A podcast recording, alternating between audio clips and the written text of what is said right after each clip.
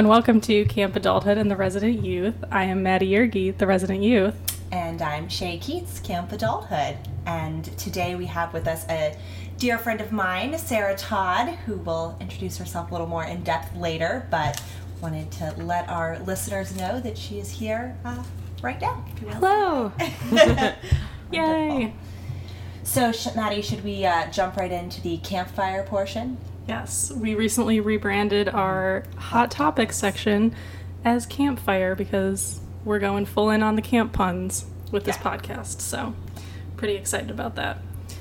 Would you like to go with the first hot topic or would you like me to present mine? Um, I think you should present yours because mine is more of a camp adulthood moment. Great. So, So, my hot topic is this week I learned that in my home state of Michigan, Kid Rock is running for Senate. I don't know if we all heard about this. Yes, yes, Kid Rock. Um, I felt like I should have more opinions and care more, but he can't be worse than the people we already have in there. So You're just kind of over it. I'm over it. I'm over it. I just thought, oh no, he's definitely going to win.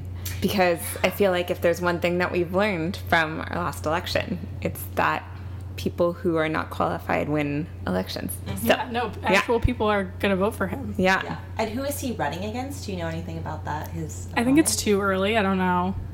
I think he just has a website now that says Kid Rock for Senate, so I think it's very up in the air at this Is point. I'm gonna ask something that's gonna sound mean, but I don't really know that much about Kid Rock. Except, didn't he have some kind of mental deficiency from like years of sustained alcohol and drug abuse? I don't I don't know. I that might some be kind of like breakdown and was in the hospital. Oh. I don't know. Died, brain aneurysm, something along those lines. You might think be thinking of like Tommy Lee Jones or something like that. I'm not What thinking is his of name? Tommy Lee Jones. He is old. No, not not Tommy Lee Jones. Who's the guy that was in? Now I'm really showing my age. He's like uh, Tommy Lee. He was like also married to Pamela Anderson Oh, because Kid Rock was married to Pamela Anderson. Oh, if I had Do you to know who I'm talking about? N- no, I mean, if I had to list all the things that I knew about me. Kid Rock, it would be. uh, His name is Kid Rock. Yeah. And he I think about Michigan sometimes. I, th- Yeah, I I think think he it's wears a like hat he's frequently. a hometown Yeah. hero type of guy. Yeah. You know what I mean? yeah. No, I swear there was some kind of thing where he had a brain aneurysm, and it was like very sad. It was when he had a reality. Like, apparently, I know a lot about Kid Rock. and he had, Oh, like, you're thinking of Bret show. Michaels. That's who you're thinking Yes, of. Bret, but they're not the same person. no, if Bret Michaels was Bret running for Senate in Michigan, I would I'm not absolutely really vote for sure him. who Bret Michaels is. Bret Michaels is every rose has its thorn. Oh. You know oh. that song? I think I thought that that was like Rock Meatloaf. of Love and Rock of Love. Oh. I see. Rock Wow. We're now realizing the six degrees of separation with Kid Rock gets us Yeah. to Meatloaf. Rock to Meatloaf. well, I mean, as I think I've confessed here before, I, for many years, still really don't know the difference between Billy Joel and Elton John, so I'm not the person to It's about right. um, ask about any of this. Cool. So, Well, yeah, that was my hot topic. I just Yeah. wanted to announce to the world, people that maybe aren't from Michigan that hadn't heard that Kid Rock is running for Senate. So there we go. yeah. Will you be voting for Kid Rock? No, I'm a New York voter. I Oh. changed That's so I can vote in the mayoral election. Yeah. That's important. Yeah. Are you? Do you vote here in New York, or do you have a? Yes, I home state? switched. Um, so I'm from Ohio. So for a long time, I kept my Ohio That's driver's cool. license, and so that I could still vote. Yeah, um, swing state. Yeah, because it's so it's such an important swing state. Yeah. But um, I also wanted to be involved in the local New York election. Yeah. So I switched recently. Yeah. Awesome. Makes sense. Awesome. Voting in New York is very exciting. I mean, I've never voted anywhere else, so I shouldn't really say that it's more exciting, but I really feel like going to the polls Yeah. here is like invigorating. And I don't know, I felt this past year going and like voting for Hillary, and I live in Chelsea, which is primarily gay neighborhood, and everybody was, I mean, the next day everyone was very sad, but the whole thrill and the pageantry of voting was really exciting. Yeah, I liked the vibe on the voting day. Yeah, it felt very very hopeful. good. Yeah. I've never helpful. voted in person because I turned 18 when I was in college and I got an absentee ballot for the Romney Obama Oh. election, and then I've always voted absentee in Michigan until. I This this dates me a little bit. But the first election, I guess I could vote in. What the presidential election was John Kerry and George Bush, I guess Yeah. George Bush Mhm. the second. Um, and I was studying abroad in Spain, and I FedExed my absentee ballot, and he still lost. And I feel like John Kerry owes me 53 euros because it was very expensive and I did not have 53 euros to be spending. on Yeah, that. you should really invoice expensive. him. I should. I Yeah. really should. So, Wow. All right. Well, shall we move on to our millennial moment of the week? yeah. Would you like to start, I would like to go first. So my millennial moment of the week is that I was hanging out with a friend and her 16 month old baby.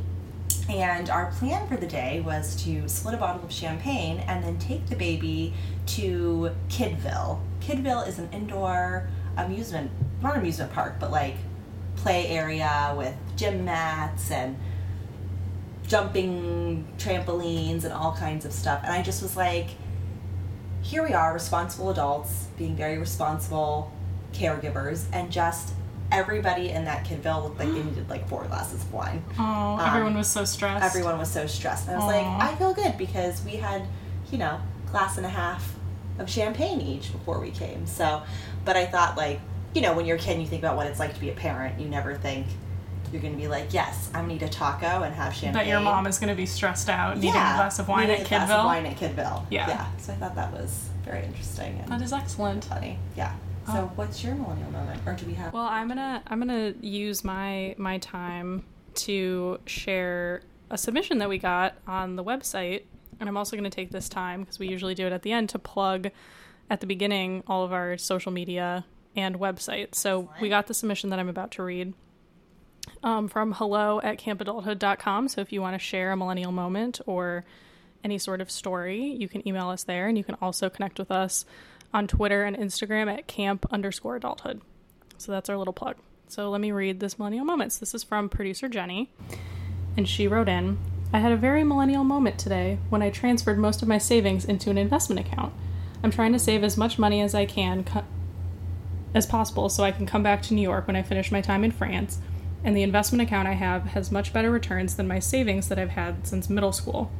I also committed minor time theft at work at the startup I work at by doing it. I'm also committing time theft now by writing this, but I felt very grown up, even if it's not the most financially responsible thing to do. XOXO, producer Jenny.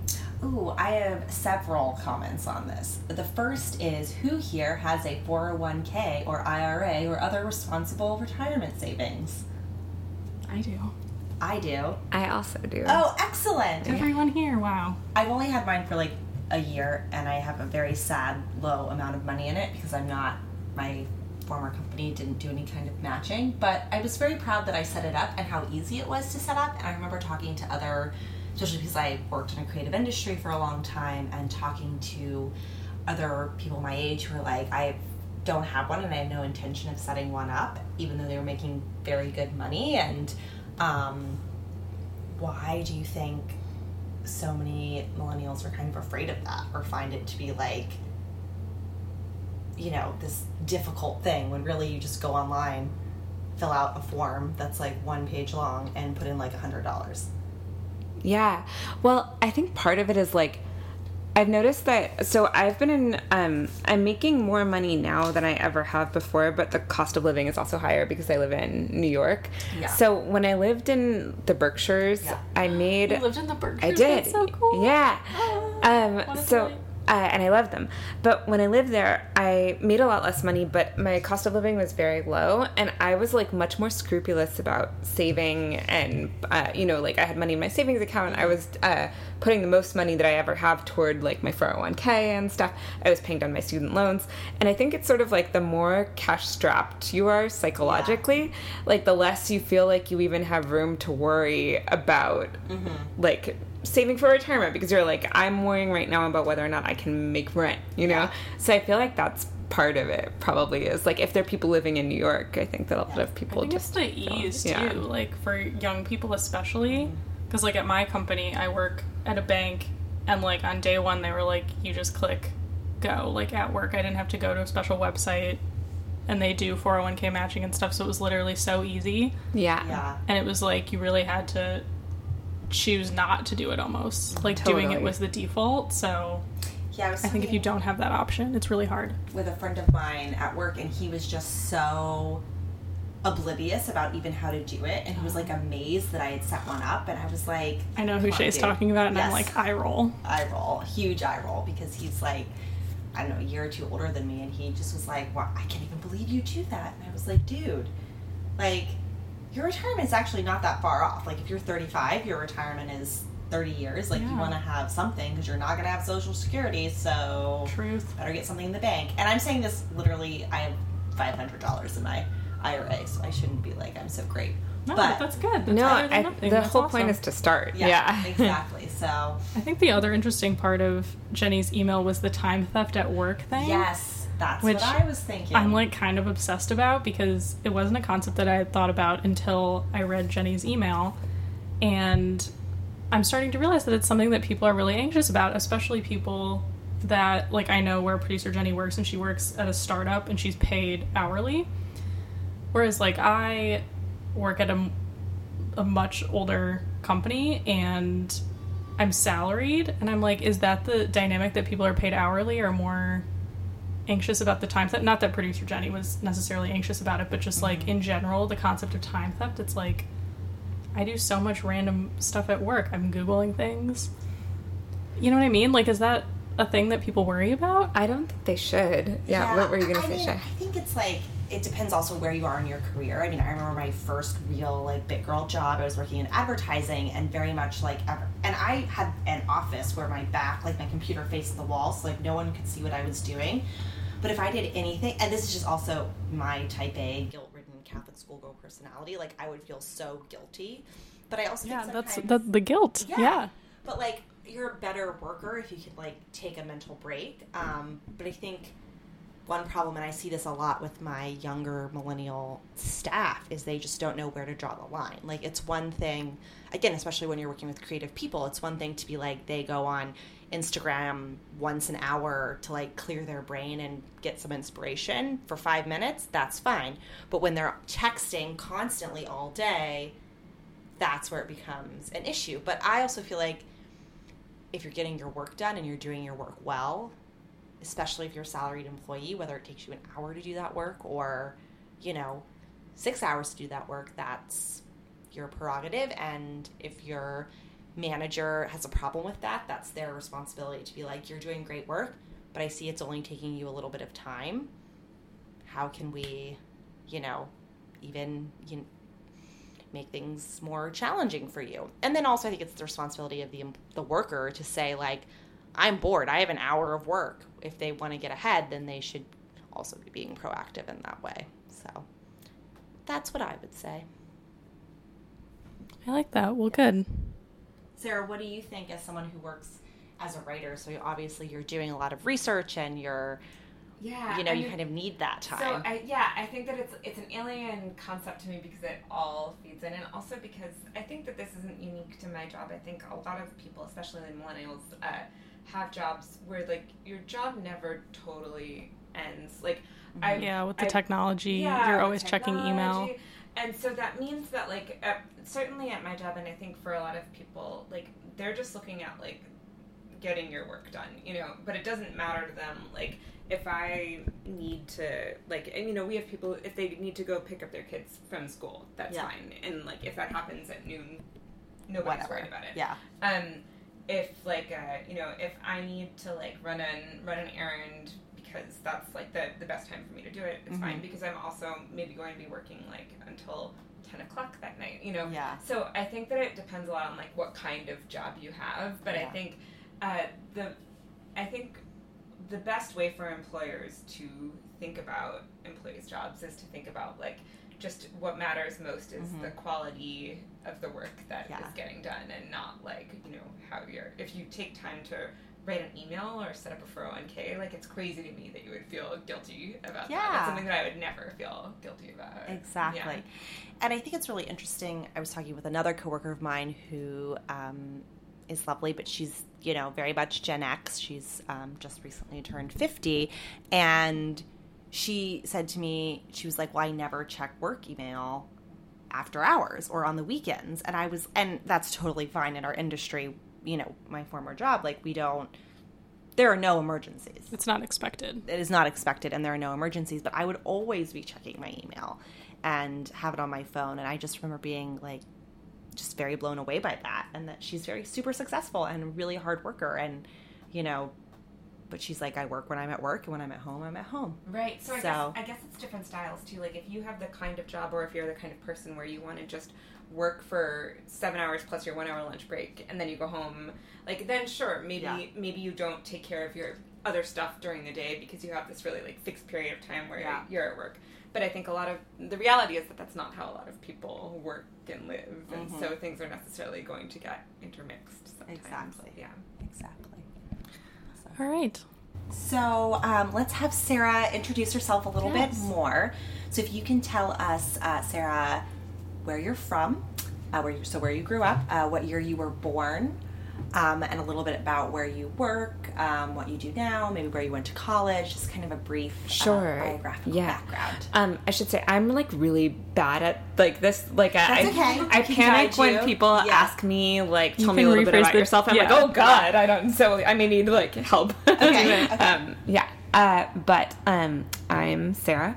I was born in 1983, and uh, so I'm 34 now. I'm super excited because Sarah's our first guest who, like me, is in her 30s. So I'm very, very excited. Yay. Yes, Yay. 30s are great. 30s are the Everyone best. who's Yeah. not there yet, you have 30, something to look and forward to. thriving. God, I know. I had to. Um, and I grew up in Chagrin Falls, Ohio, which is a small town near Cleveland. Has a beautiful waterfall. Has a beautiful waterfall. Playful. Um, Bill Watterson, the creator of Calvin and Hobbes, is from there originally. Fun fact, I did not know that. Yes, our proudest homegrown star. Yeah. Um, and oh, so uh, a little bit like this is just basically my chronological life. Um, I went to boarding school when I was 16 at Interlochen in Michigan. yeah.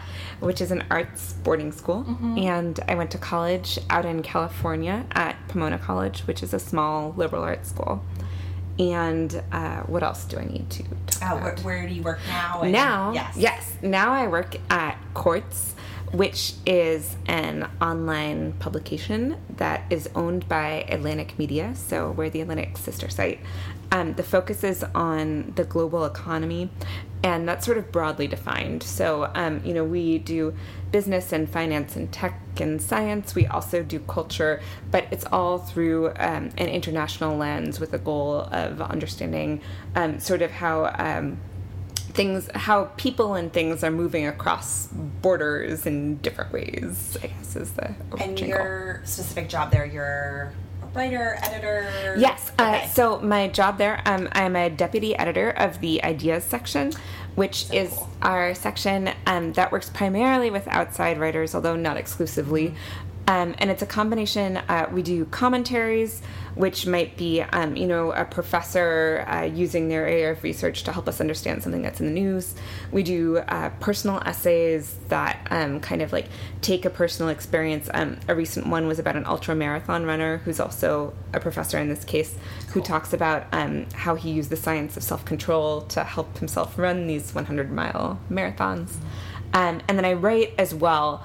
Um, so I both uh, edit and commission pieces and then write in addition to that. Awesome. Yay. I was hoping, kind of going into the introduction bit, I read in one of your pieces that you had a PhD in chemistry. Is that correct? No? Maybe it was someone you were writing about or a Not piece me. you edited? Not you? I would be like, Sarah!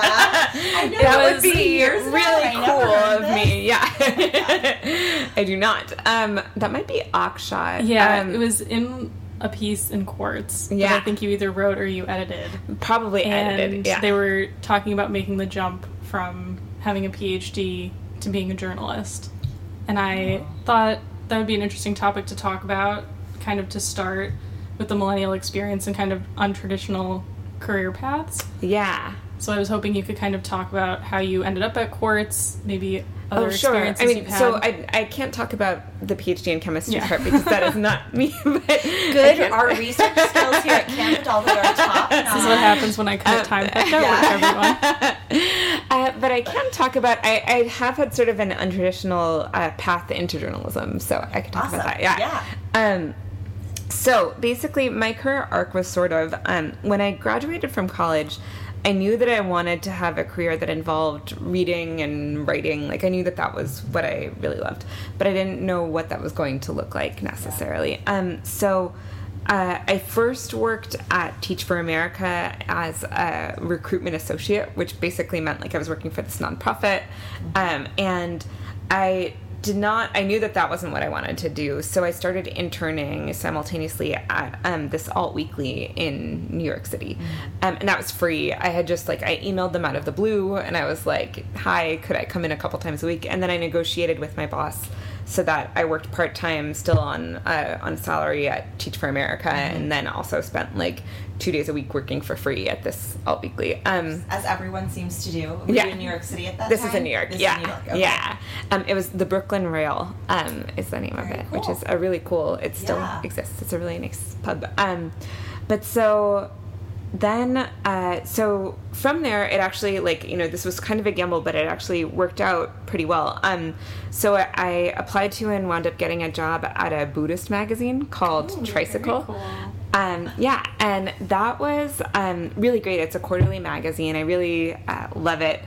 Um, and it was a great job. It had a tiny staff. Uh, so when I joined, it was just three people on the editorial side, um, which meant that like I got to do a lot of stuff um, right away, and even more like uh, so. In I was only there actually for a year, but in that time I went from being editorial assistant to associate editor, um, and that was like I think that that really speaks to the advantages of like joining a small place in general where you can do a lot of stuff. Yeah, Um, sure.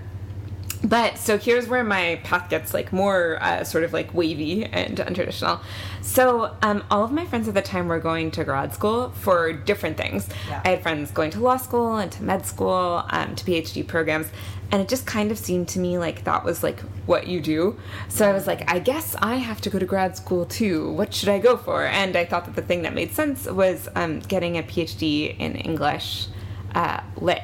So um, I wound up uh, enrolling in an MA program and.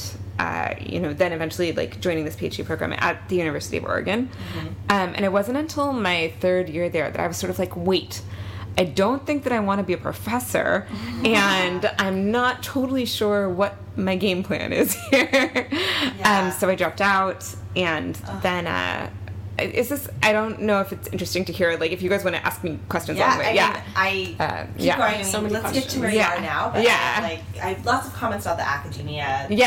dropout lifestyle because I've not the first time I've heard this. It's a fun one, so, yeah. it's a good one. yeah. Um, so uh, this was like the most dramatic uh, part of the story. So basically, I was like, uh, I was 27 or 28 at this point. Um, and in a lot of ways, like I was really happy because I had uh, I had a really great community in grad school. I had like a really close group of friends, um, and like you know at that point I was getting paid, so it was like I had a, a job. Um, but I was sort of looking ahead and being like, I just don't think that I want. I don't really want to put myself in the academic job market. It sounded Yeah. very hard and depressing, and I like felt like there was no guarantee at all that I was going to wind up with a job even at the end of it. Um, And I also uh, really realized that even though I hadn't been in journalism for very long before, um, but I really I had always known sort of that I wanted to be a, a writer.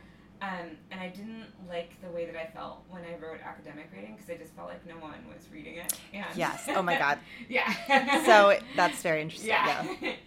so um, that was like the most demoralizing of that. Yeah. Um, so uh, so basically, what I wound up doing was I couldn't, uh, you know, I was financially supporting myself. I couldn't just drop out of grad school and like have no job. Um, so uh, I just needed a job that would allow me to leave grad school. And the one that I wound up getting was at an economic research institute in the Berkshires, as we were talking about before. Fun. Um, yes. Yeah, so, So uh, I was editing economists there, like editing their work. Yeah. Um, but I took it basically just to enable me to like figure out what I did want to do and how I was going to do it.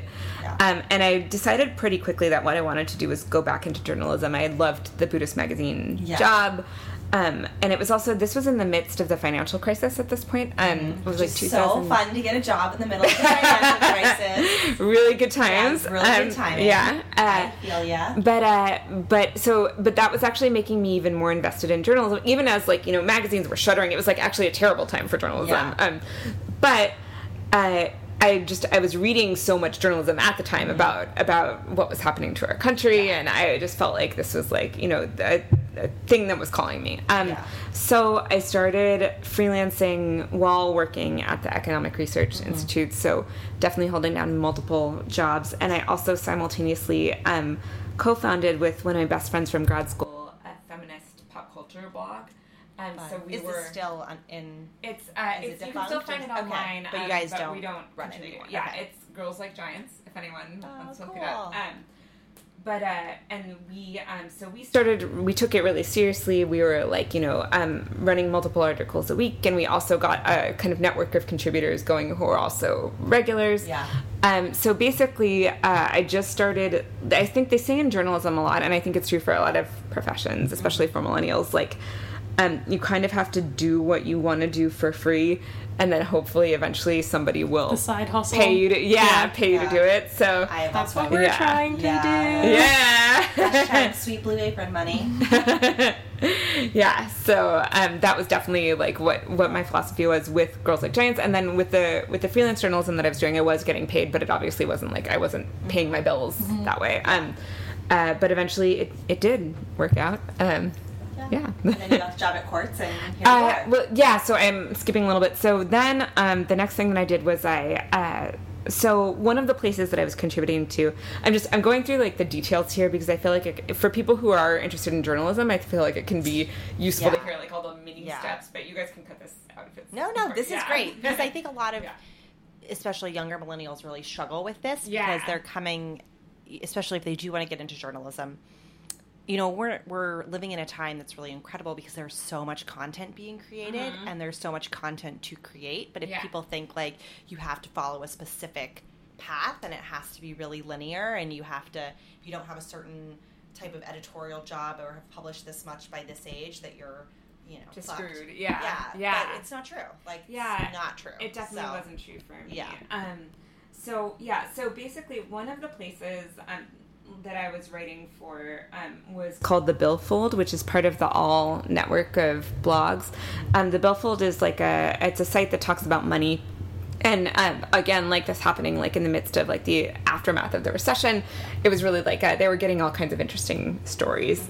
Um, but so from doing that, and then from working at the Economic Research Institute, um, and I started, I wound up like a, I convinced them that I should start like a blog um, myself there. So like you know, I started building a portfolio, and I was like, okay, I think that I have like a fair amount of stuff in the sort of like economics, personal finance realm. Let's see if I can get a full time job in that area. And that wasn't necessarily like what my passion was. It was like more of a practical decision. I was like, I have this. I was also doing all this other like pop culture writing, and I was writing about like local news, but like Yeah. this seemed like the more practical thing to pursue. So, um, I I wound up working for um, so I applied and, and got a job at a trade paper called American Banker that concentrates on um, the banking industry.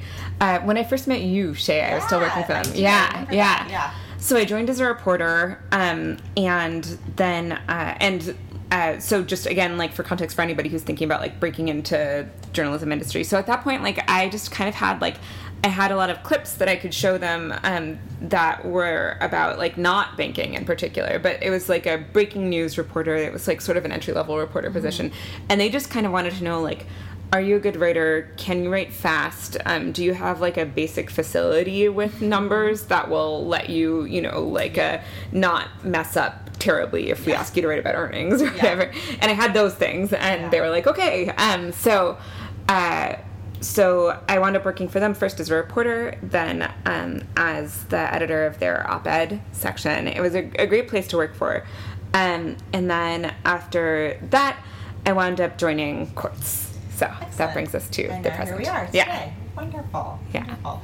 Um, I think that again, like I said, it's a really fascinating story, particularly for listeners who think that there is one way to reach these goals. And and there's not. Um, I found it so interesting what that you started the PhD program and didn't finish. I mean, I did a master's at NYU with the goal of doing a PhD. I was not so lucky as to be admitted to any of the PhD programs I wanted to, but um, after that, I remember like being very grateful that I didn't because I Mhm. knew just academia right now is a complete mess. Like it's very difficult to get jobs. Yeah. Um, you are going to be getting paid like ten thousand dollars a year to live in Alaska and teach. you know, I don't even know Right. you know, the most obscure thing to freshmen or something. Yeah. So, um, I have several friends. I mean, I have several friends who are finishing PhD programs and are very happy and are going to be super successful. But I Yeah. also have several friends who started and and didn't make it through it. So I think it's really interesting to hear your story and to hear that you can do that and you had a really valuable experience in Oregon.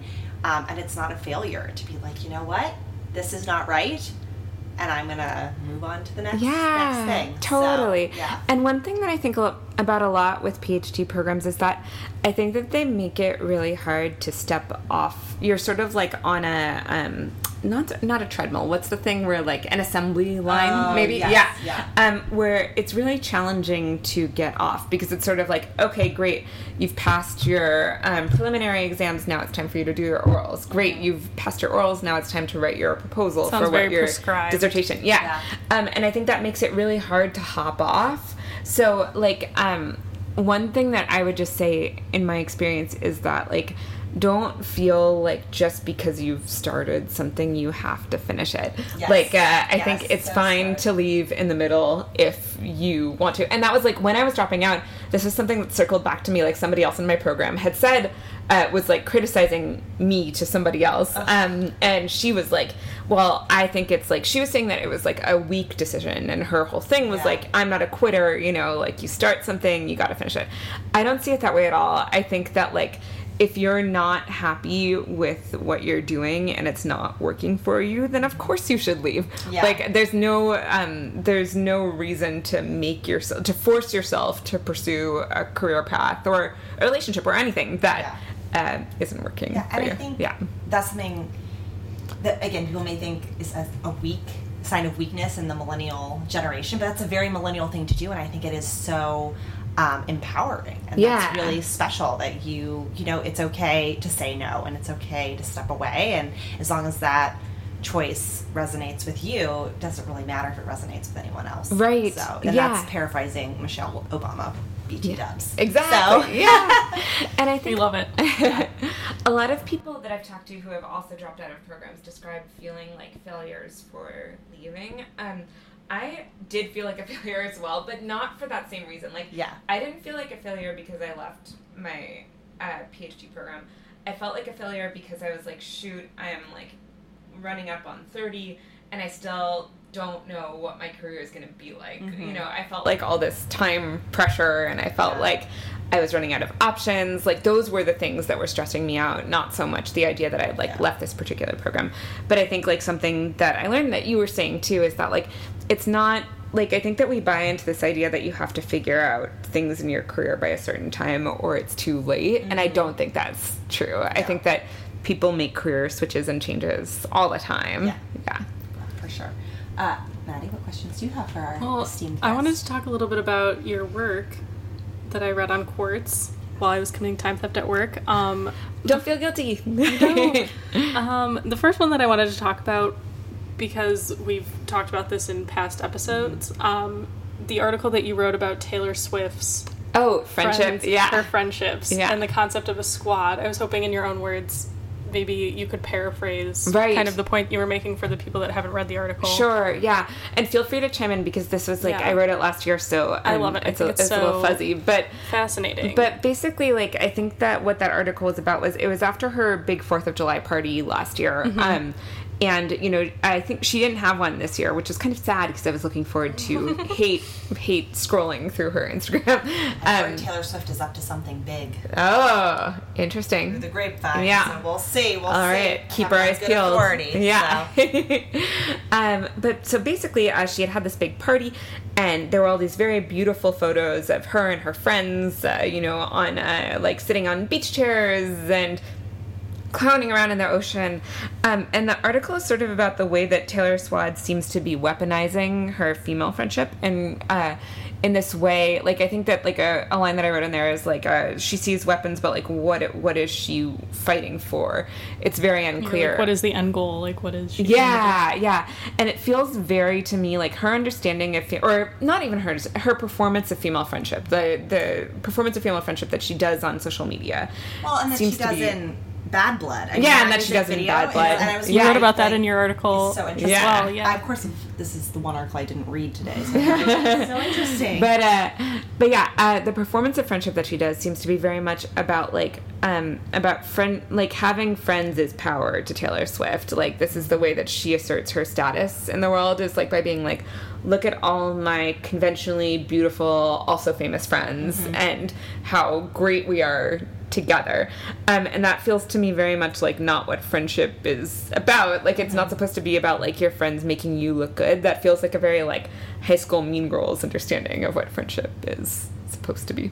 Yeah. Yeah. I thought I just thought it was very very well written and we had talked about in other other episodes like the even the vernacular of calling something a squad like you talked about it in a militarized Yeah. fashion we were talking about how the term tribe is a little problematic how groups Yeah. of women call themselves tribes Yeah. so i was hoping you could touch a little bit upon that though i i just thought the whole the whole thing was fascinating Yeah. taylor swift is like i have many feelings Right. on her good and bad yeah, and like a part of me also like likes this about Taylor Swift in that like I don't I think it's kind of cool even that like that the sign of your power and status as a woman would be your friendships with other women as opposed to like you putting know other women down. which- yeah as opposed to putting women Yeah. other women down as opposed to like who you're dating you know like i think that in those ways it's actually it's cool um but i think that yeah exactly like the idea of like a tribe or a squad or anything where um, the perimeters are very clearly defined and, and limited and exclusionary where it gets is where it gets like squicky and you also talked about in the article how all of taylor swift's friends are conveniently beautiful people. Even someone like lena dunham who like you know the the fact that people think that lena dunham is like a dumpy looking person is beyond me because she's not. Yeah. No Like, she's very attractive. she's very Yeah. attractive by like all stretches of the word so that I could Right. go on and on about that. So even someone like Lena Dunham who's not like a supermodel, she's still conventionally attractive. Mm-hmm. yeah So I yeah find that very interesting. exactly and i think that that gets again into the idea of like the problem isn't that taylor swift has a group of female friends that she loves and wants to do things with and take pictures with like that's great everybody mm-hmm. do that i think that there's like no downside there but it's this idea that like um, your friends have to look a certain way and ex- exude a certain kind of aura in order to be worthy of appearing in your Instagram feed. And yeah. do we think, just for purposes of speculation, Mm-hmm. that Taylor Swift is friends with these women just because they happen to be in her social cir- circle, given who she is, or does she very deliberately curate this group of people? And this is what I think is really interesting about Taylor Swift because her whole persona is like, I'm very candid.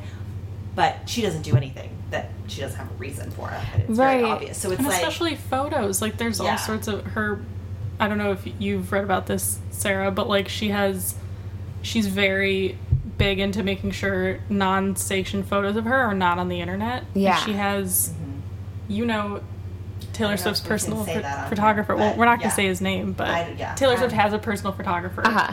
Just that does just does candids. Right. Yeah. Yeah. I, he's lovely. I've met him Yeah. times. So Very interesting. yeah. yeah. I mean, yeah, I don't know. I mean, like, I totally buy that she knows a disproportionate number of beautiful people because she is a singer, and of course, she meets supermodels and actresses and people who are going to Yeah. be conventionally attractive because, you know, they're all in the same industry. Um, so, yeah, I guess that's not, I don't necessarily think that she's like curating them and excluding people who don't look like that because Yeah. I believe that sort of like this is who's in her circle. Yeah. But I don't think that that diminishes like the sort of problematic effects of scrolling through an Instagram feed that looks like that and thinking about how just like the message that it sends to especially like teenagers about the kinds of friendships that are valuable and worth aspiring to. Yeah. I think that that's really interesting. I mean, I've talked recently with a young teen who's very close to my heart, and I know she has a lot of issues. And I don't even think she can really, at 14, kind of vocalize what that means, but it must be hard to, you know, see all of that and then feel like you have to, even if, you know, Ms. Swift is just with those people because they happen to be those people that are around her, and she does have genuine friendships with them. But again, it's the way that it looks. And then when you're a 14 year old girl, and you're like, well, I better be friends with the popular girls because Right. they look a certain way. Yeah. As opposed to, and I think that's really interesting, you know, when you dig into some of those supermodels, et cetera, is they all feel like dorky losers. Like that's how they talk about themselves. Right. Because their own self esteem is so diminished from working in that industry. But do you I think that that's really a little bit them trying to be relatable? Because that's the criticism of Taylor Swift too, is that she's like, I'm a big dork, but she doesn't. She she says that to be relatable. Do you think that the supermodels are saying it to be relatable, or do you think it's because they have low self esteem? I think my big life lesson that I've kind of learned in the last like year is that I meet all these women and men and, and people who I think are just like so cool and then they're like I was a loser or I am a loser. That's so I true. think everyone thinks they're a loser to some extent. Like if you meet totally. someone who actually thinks that they're God's gift to the earth, then they're a horrible person and you're not going to want to be friends with them. Yeah, So, and especially as Shay was saying about like the way that indi- the the modeling industry treats women, like I totally buy that they also feel bad about themselves because you know I think that like you'll go to you'll go to one photo shoot and be told that you're too fat, and then you'll go to another one and be told that you're too skinny, and you know like I think I totally buy that you would internalize all kinds of criticisms. I think it's a really brutal industry to be And in. like if you think about even someone like Taylor Swift, who's again conventionally pretty, she's pretty. They put a lot of time and effort into making her look like that because she's a tall, skinny girl with like really knobby. Like if she was in your high school class, you'd probably be like, oh, she's okay, you know. Yeah, I agree So, with that. Anyway, that's valid. so, Cool. Um, can I tack on to that? Well, I think Sarah, you've written several times about friendship in ways that are really interesting and beautiful. And you wrote an article which I was like trying to find this morning when I was at the dog park. I was like on Facebook, being like, "Where's this article?" And I couldn't find it. But about making friends when you're in your thirties. Oh yes, the golden Yeah. retriever article. Yes. yeah. And I just this it resonated with me so strongly um, as someone who is you know tends to put myself in situations with new people a lot and like to uproot my life and go somewhere new and Yeah, Um, I feel I like you're so so good at making friends. I want to Oh. hear about your strategy. Yeah, I was gonna say Shay has no problem making. yeah. but I mean I think it's a lot about what I mean maybe talk about a little bit what you said in that article okay, yeah, but then you say what your yes, stra- I will tell you my strategy um, so basically, this article, um, the the headline for anybody who wants to try to find it is uh, "Want to make new friends as an adult? Be like a golden We'll tweet retriever." all these out and Yeah. put them on Yeah. the website and stuff so people can find them too. Yeah. Um, but so basically, that article is about how, um, you know, I sort of like a, when I became an adult, and um, especially when I was in my 30s, and I, I moved to New York when I was 30, um, and I had some friends who were already here, but a lot of them had moved away. So I was somewhat starting from scratch. Um, and I felt very uh, awkward a lot of the time because I realized that I was just being too self conscious about how I was coming off to other people, and that would make the interactions very bad because, like, I wouldn't really be listening to what they were saying. I would be sort of like worrying about how they were perceiving me. So I made a decision that instead of doing that, I would, uh, you know, kind of like turn off my inner monitor and be like a golden retriever because a golden retriever doesn't feel self conscious about wanting to be friends with people. A golden retriever just kind of like runs up to them and is enthusiastic and happy and is like, hi, hello, I'm glad to see you. And then uh, if the person says no, this is actually not all golden retrievers do this, but this is like my human human interpretation of golden retrieving. if the person says no, you don't push it. You just sort of like say like okay, but you don't internalize it. You don't think that means that like you suck now. You just kind of like uh, go talk to somebody else, and hopefully like that one will go well. So it's sort of like um, a very unself conscious, optimistic way of meeting people and trying to befriend them um, is basically like the strategy that I landed on that uh, has been really good for me. What about what do you do, Shay? well yeah. I, I, I think the thing that I Should be friends random you. random youths is honestly very true. All of my friends are 23. No, that's not true. Um, but I think it is hard once you're in your 30s, particularly as people are starting their own families. Yeah. Um, and I, I don't know. I and I think you talk about this as well. It's you. People, when you show interest in them, very rarely are going to rebuff you. Like, Yeah. I, I don't think I've ever met someone where if I kind of come to them with an open heart that they're like, ew. Yeah. You know, people just respond to that, and it doesn't have to be really. Um, I don't know. It can be very subtle, I guess. It doesn't have to be, but it's just about. I mean, it sounds so lame, but like putting yourself out there. Um, but that being said, when I feel like when I meet someone that I, you know, another woman that I really want to be friends with, it's almost like dating somebody because I Totally, get yeah. anxious about it, and I'm like, oh, was I cool? Did I say like the wrong thing? And almost Yeah. more anxious than I get about when I go up with like dumb boys because if I'm like going on a date with somebody, I can just be like. Okay, maybe I said something dumb, but I had a really good bra on, so I know he's gonna call me. Right, You know, yeah. But when you go out, you know, when you're trying to cultivate a friendship, sometimes it can be really scary, especially as you get older and you feel like, okay, there's so many more claims on everyone's time. Right. Um, but ultimately, I think, especially in a city like New York, everybody is a little bit lonely. So Yeah. if you come to someone and you say, and you just don't make the assumption that they don't have room for you. Yeah. You know? So, Yeah.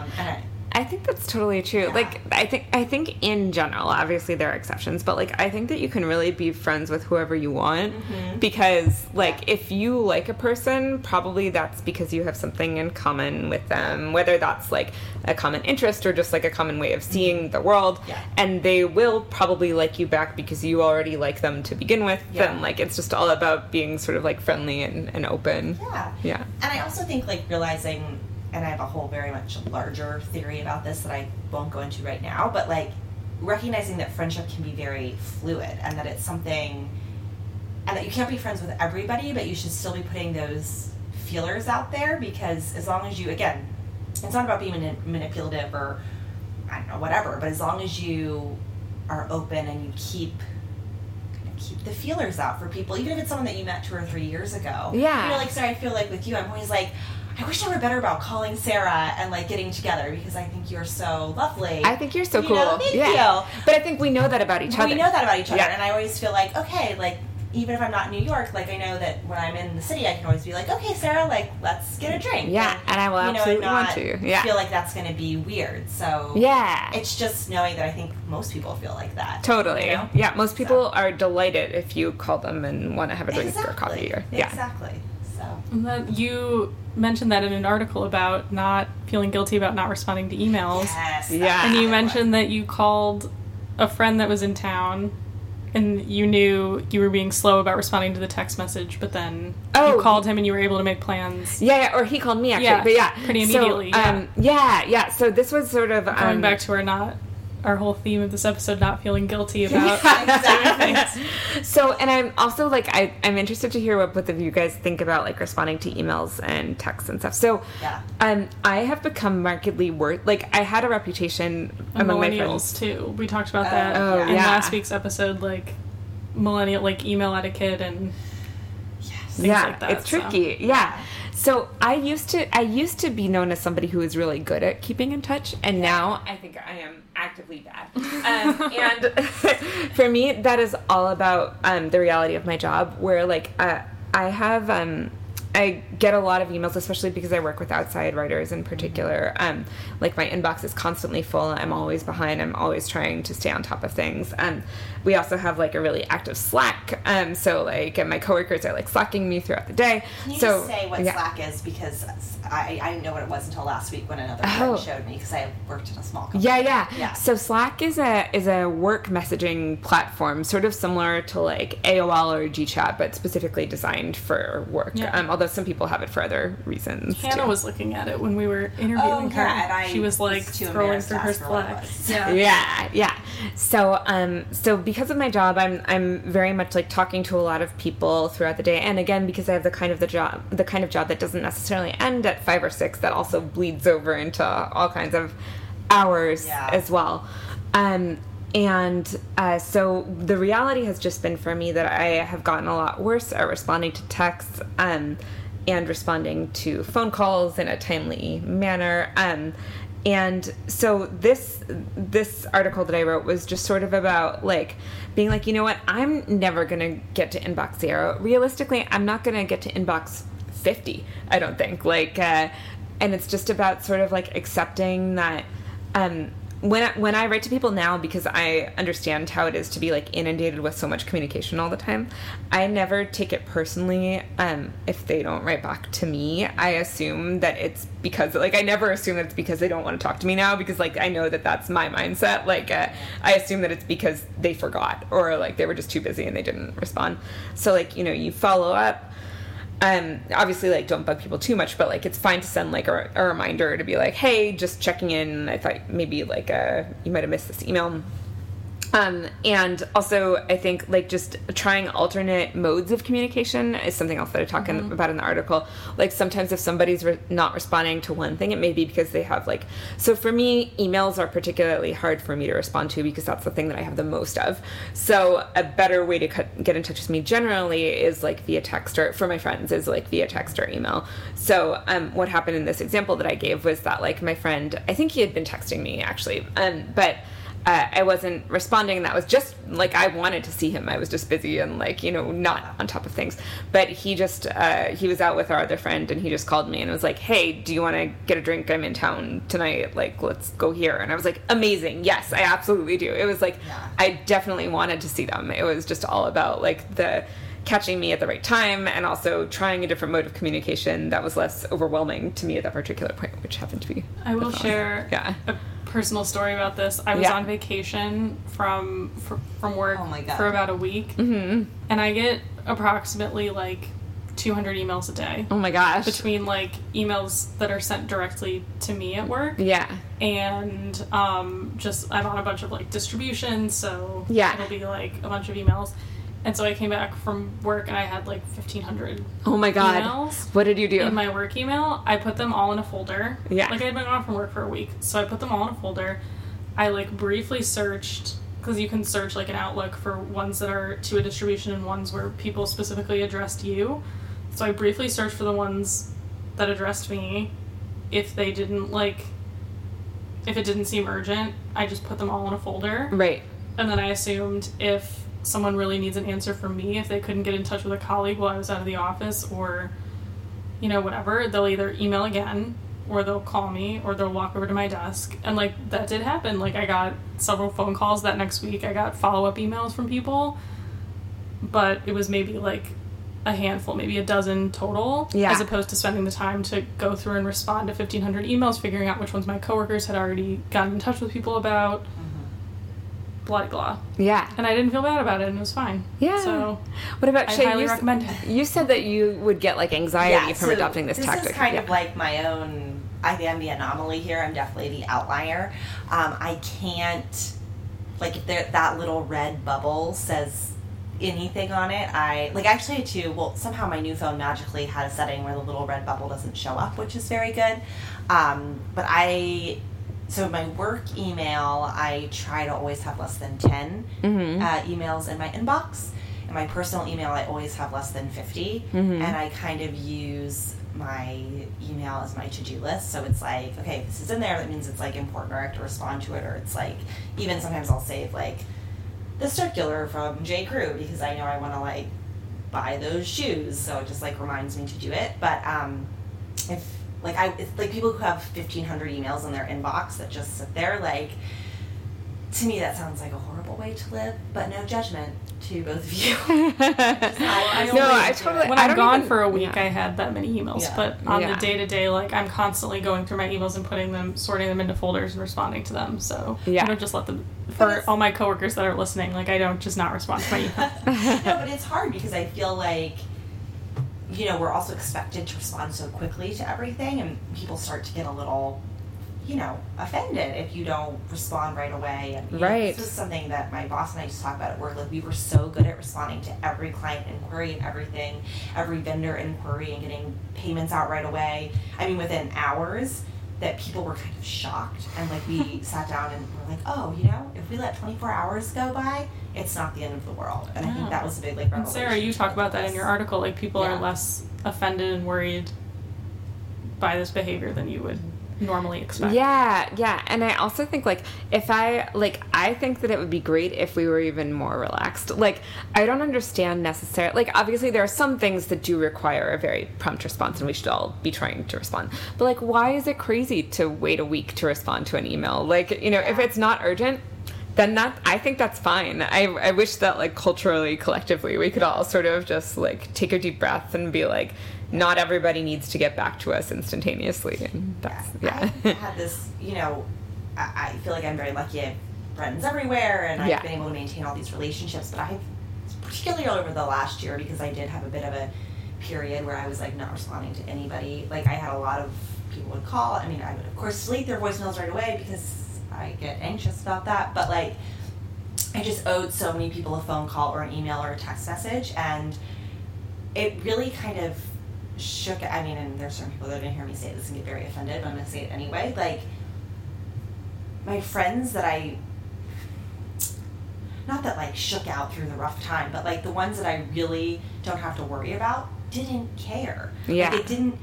It wasn't detrimental to our friendship that I was like, you know what? For the next six months, I'm not gonna call you back. Right. You guys were You even just discussing Yeah. that in the previous thing. You guys were both like, we know that about each other that Exactly. Yeah. we don't need to hang out all the time. We don't need to talk every day to know that there's Yeah. a friendship there. you know? Yeah, that we Exactly. like really like each other, and that like a- you know a missed call is not going to generate like this Yeah. weird like you know like a amount of like a ill will or any you know like yeah. and I also think it's really helpful. Like one of my best friends from college, um, a couple years ago, she said to me, like, it is really important to me that you return my phone calls. And because she said that, I always make And you're a- like, now I never want to call you ever No, again. but I- but That's how I would like, respond. I make a point, like with other people I know, oh, it doesn't matter. If I don't Yeah. Talk to you. But like for her, like she said that to me, and I was like, okay, you know what? Thank you, because then I know that I need to prioritize that. Right. It's also about different friendship expectations. Exactly. Yeah. So like Exactly. my my uh, one of my best friends from grad school, we actually text almost every day, Mm-hmm. um, which I actually think like when you're in that frequent of communication with people, it's just easier too because like I know I don't have to like say a lot of things It's and she's already big comeuppance whenever you end up talking to her. Like I have some friends that I talk to like once a month, and it's like you end up doing a huge catch up. Yeah, yeah. And a lot of the time, like our texts, like during the day, might just be like "lol" and a link to like an article that we thought was funny. Yeah. But like, so that's like really easy to respond to. to. Yeah, for sure. Yeah, Um, interesting. awesome.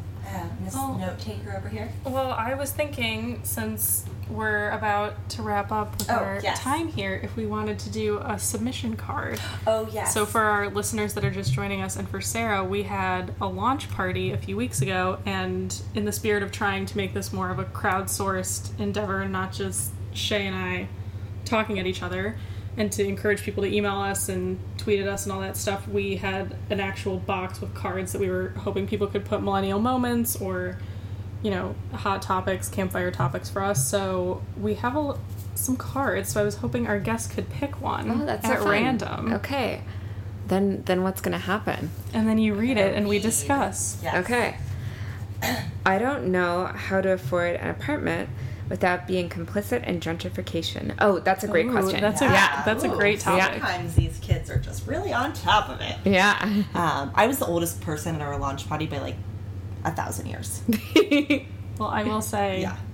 There were a bunch of people to that were defend born myself, in like 1999. Shay. I invited about ninety percent of the people there, and Shay invited about ten percent. yeah, but none of my people came because you're all awful. No, I'm kidding. Public shaming. Wow. No.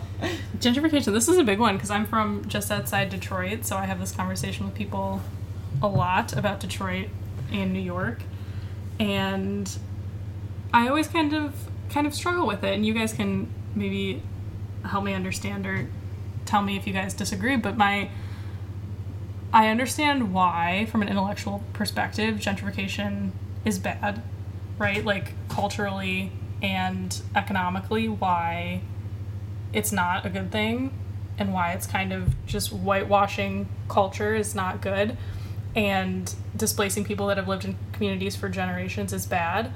But my problem with the debate is I don't know what the solution is other than you know keeping rents artificially low from a market perspective mm-hmm. or telling certain groups of people this is this type of neighborhood and it's for I don't want to use the word indigenous, lack of a better phrase. This is for people who have lived in this neighborhood for generations and you're not allowed to move in. which seems weird and bad to me. Like I wouldn't want that.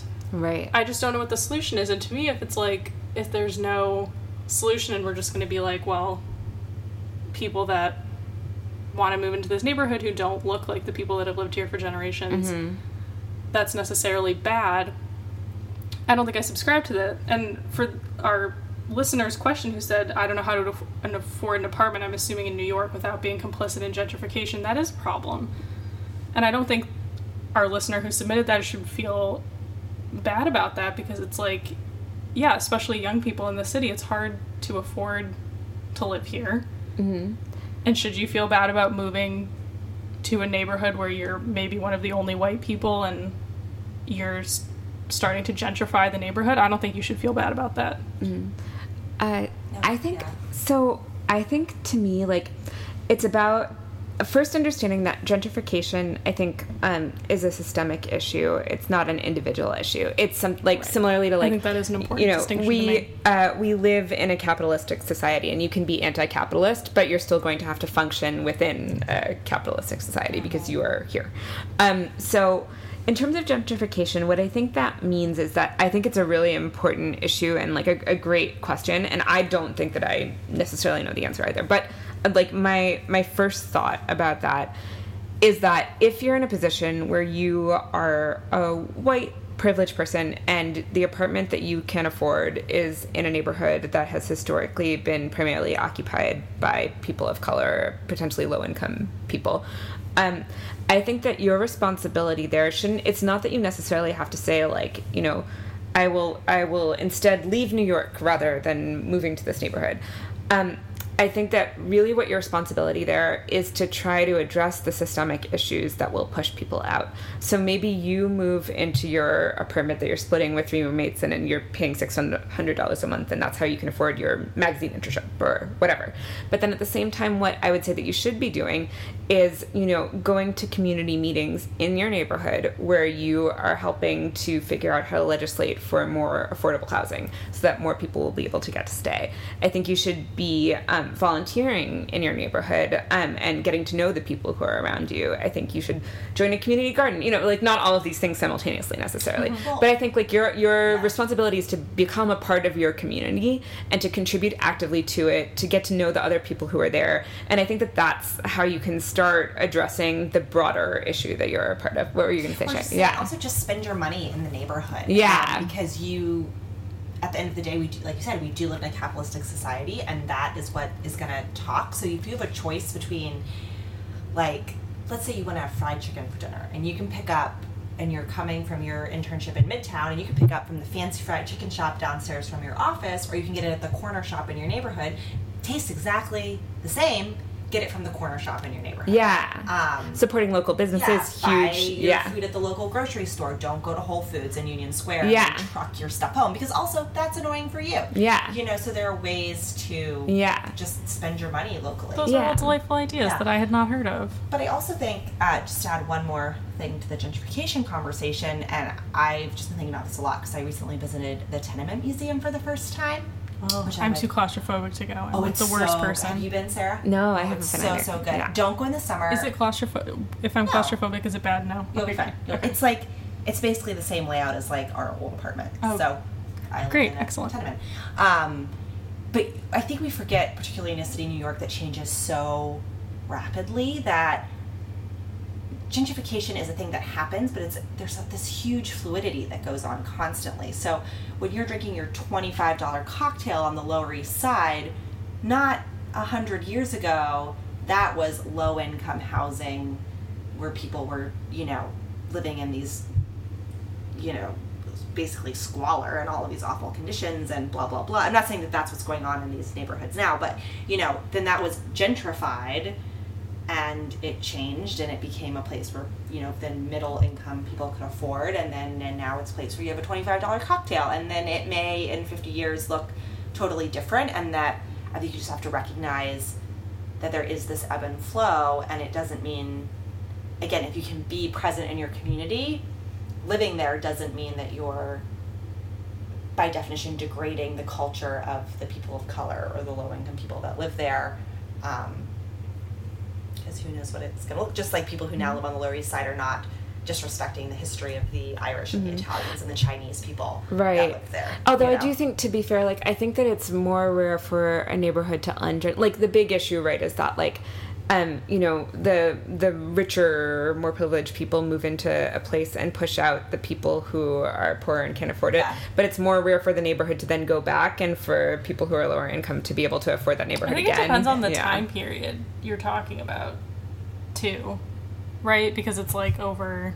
Are we talking about the span of like a generation? Mm-hmm. Then like definitely, I agree with you. Like a neighborhood that gets gentrified now is not going to be it won't open up again Yeah, it's not going to open up again Yeah. by the time our grandkids come around. But if you talk about, you know, a hundred years from now, two Mm-hmm. years from now, I know that it might be a little esoteric to talk about in that form. But I think going back to what Shay was saying, where it's all an ebb and flow. Look at Europe, like places that have been occupied for thousands of years, like a thousand years ago when the neighborhood became for rich people. Now it might be yeah. you know, Mm-hmm. Not that way anymore. So I think it is, if you look at it from a historical perspective, I think mm-hmm. in the It really does big change. picture. Yeah. Yeah. but in, in the immediate picture, I think just like being a part of a your problem. neighborhood is the biggest thing, and I think that it's so yeah, I think that's really good advice, especially for yeah. young people. I feel like yeah. don't have a tendency to really engage with their communities as much. Yeah, and it's like you'll be happier. Like I'm so much happier in my neighborhood because I like know people there because I volunteered Yeah. there. Basic, basically, yeah. And I think that, you know, a lot of people, particularly if you're, let's say, a young white woman Mm-hmm. living in a neighborhood, you may be afraid to do that. And I Mhm. think, you know, don't be afraid. Like, Yeah. nothing's going to happen. I mean, if you live on a street where there, I, I don't know, I just like, when I lived in Cleveland, I lived on a street corner where there were regularly, like, you know, robbings and Right. carjackings. Well, it's like I if you're not care. com- Like, if I you wouldn't be comfortable yeah. talking to a neighbor, why would you move into the neighborhood? You know what I mean? It's like if you're that afraid and you're that uncomfortable with it, then either you feel unsafe and maybe rightfully so. If it's really unsafe, you probably shouldn't be living there if you can afford not to live there. And B, if you're that afraid, then you need to do some self search of why yeah. you're so afraid, either social anxiety wise, why you're so afraid to talk to people, or do you have some sort of preconceived bias against the people in your neighborhood? Both of which should be addressed. Awesome. So I realized we probably should have done our 20 questions with Sarah Oh, yeah. earlier. Should we still do it, or do we have more topics that we want? No, I think we should do our questions. Okay, so we've been trying to do, and once again, I said I was going to have a concrete list that didn't happen. Keeping Um, people on their toes. keeping people on their toes. So a list of questions. Some of them just general kind of place where you are in the millennial sphere, and just so our listeners can feel like they know you. Um, so again, this is Sarah. She was born in 1983, so she's currently 34. Four. Okay. Yeah. Awesome. Uh, favorite childhood book? Uh, Anne of Green Gables. Me too. Favorite book now? I learned all about it from you. Yes, yeah. I I subjected Sarah to like a twenty minute lecture on. It was great. Montgomery. Yeah. Um, favorite book now. Uh, the one that's springing to mind right now is Americana. Ah, excellent. Um, favorite movie. Back to the Future. Ooh, good one. Uh, favorite childhood snack. Mm, pudding. I Oh, think like- like, like a cup? like like a pudding like a butterscotch pudding cup. I think. Ooh, I see, really I can yeah. Um, your favorite year in elementary school. Third grade. Third grade. I love it. Third grade was tough for me. Um, and then sometimes we ask some more personal questions. So, what age did you receive your first kiss? Sixteen. 16. Are you uh, single, married? Currently single. currently single. Um, let's see. Those were my two personal questions. I like that. awesome. Um, I think that's a good place to. Yeah, that's a good place to wrap up. Sarah, thank you so Thank much you guys. for joining You were great. us. Yay! And um, again, everyone at camp underscore adulthood on the Insta and the Twitter. Yes. Maddie And- really wants us to get more Twitter followers. Yeah, we're up to 13 Twitter followers. Woo! We had 11 last week, so two people listen. One person at a time. That's all it takes. That's all it takes. All, soon we're going to be rivaling Donald Trump. Oh, Um, God. Also, everyone, we're currently setting up what's it called? A Patreon. a Patreon. Patreon. So um, search it on Patreon, and you may get a special prize. Ooh. So. Debut later. And also remember, if you share uh, the podcast with your friends, coworkers, family, and let us know about it, you may win a special prize. Uh, no one told me that they shared this week, so no prizes this week, but maybe next week. Yeah. Awesome. right. All right. Thank you, Sam. Bye.